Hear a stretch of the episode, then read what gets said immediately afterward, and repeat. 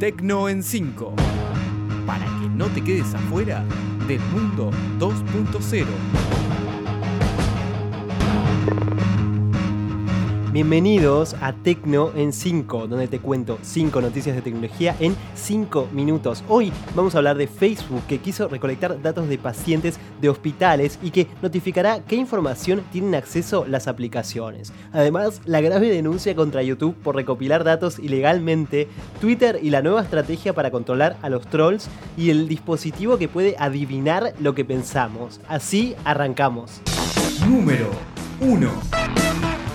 Y empezamos hablando de Facebook, que quiso recolectar datos de pacientes de hospitales. La compañía le pidió a algunos hospitales que le compartiera de forma anónima los datos de sus pacientes más graves. El proyecto buscaba cruzar los datos recolectados de forma interna en la red social con aquellos recopilados de los hospitales para determinar qué pacientes podrían necesitar cuidados o tratamientos especiales. Según la red social, la idea era combinar lo que el sistema de salud conoce de sus pacientes con la información de Facebook y así mejorar el cuidado del paciente inicialmente enfocado en la salud cardiovascular. Número 2.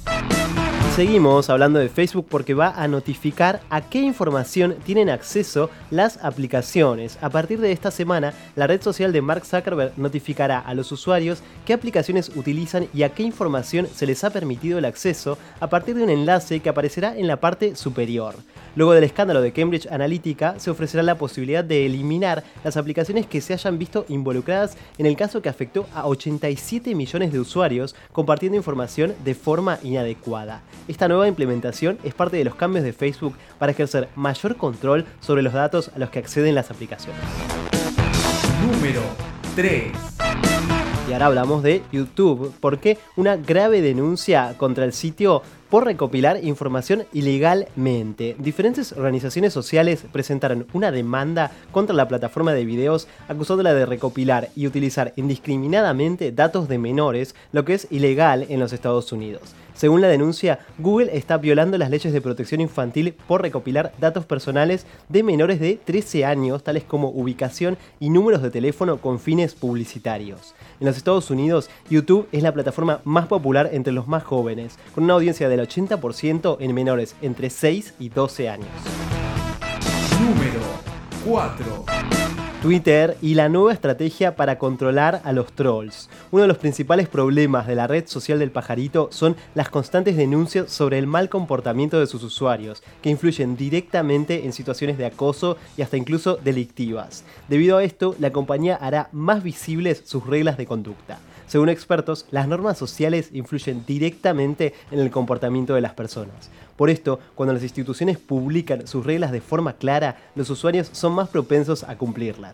Veremos si esto realmente funciona para disminuir los casos de acoso digital tan comunes en esta red social.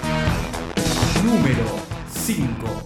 Y por último, hablamos del dispositivo que puede adivinar lo que pensamos. La iniciativa se compone de un sistema portátil de electrodos que capta señales neuromusculares desencadenantes mediante verbalizaciones internas y puede transcribirlas. El dispositivo cuenta con un par de auriculares de conducción ósea que transmiten las vibraciones a través de los huesos de la cara hacia el oído interno. En las primeras pruebas se utilizó el sistema para informar los movimientos de los oponentes de un juego de ajedrez y recibir respuestas recomendadas por la computadora.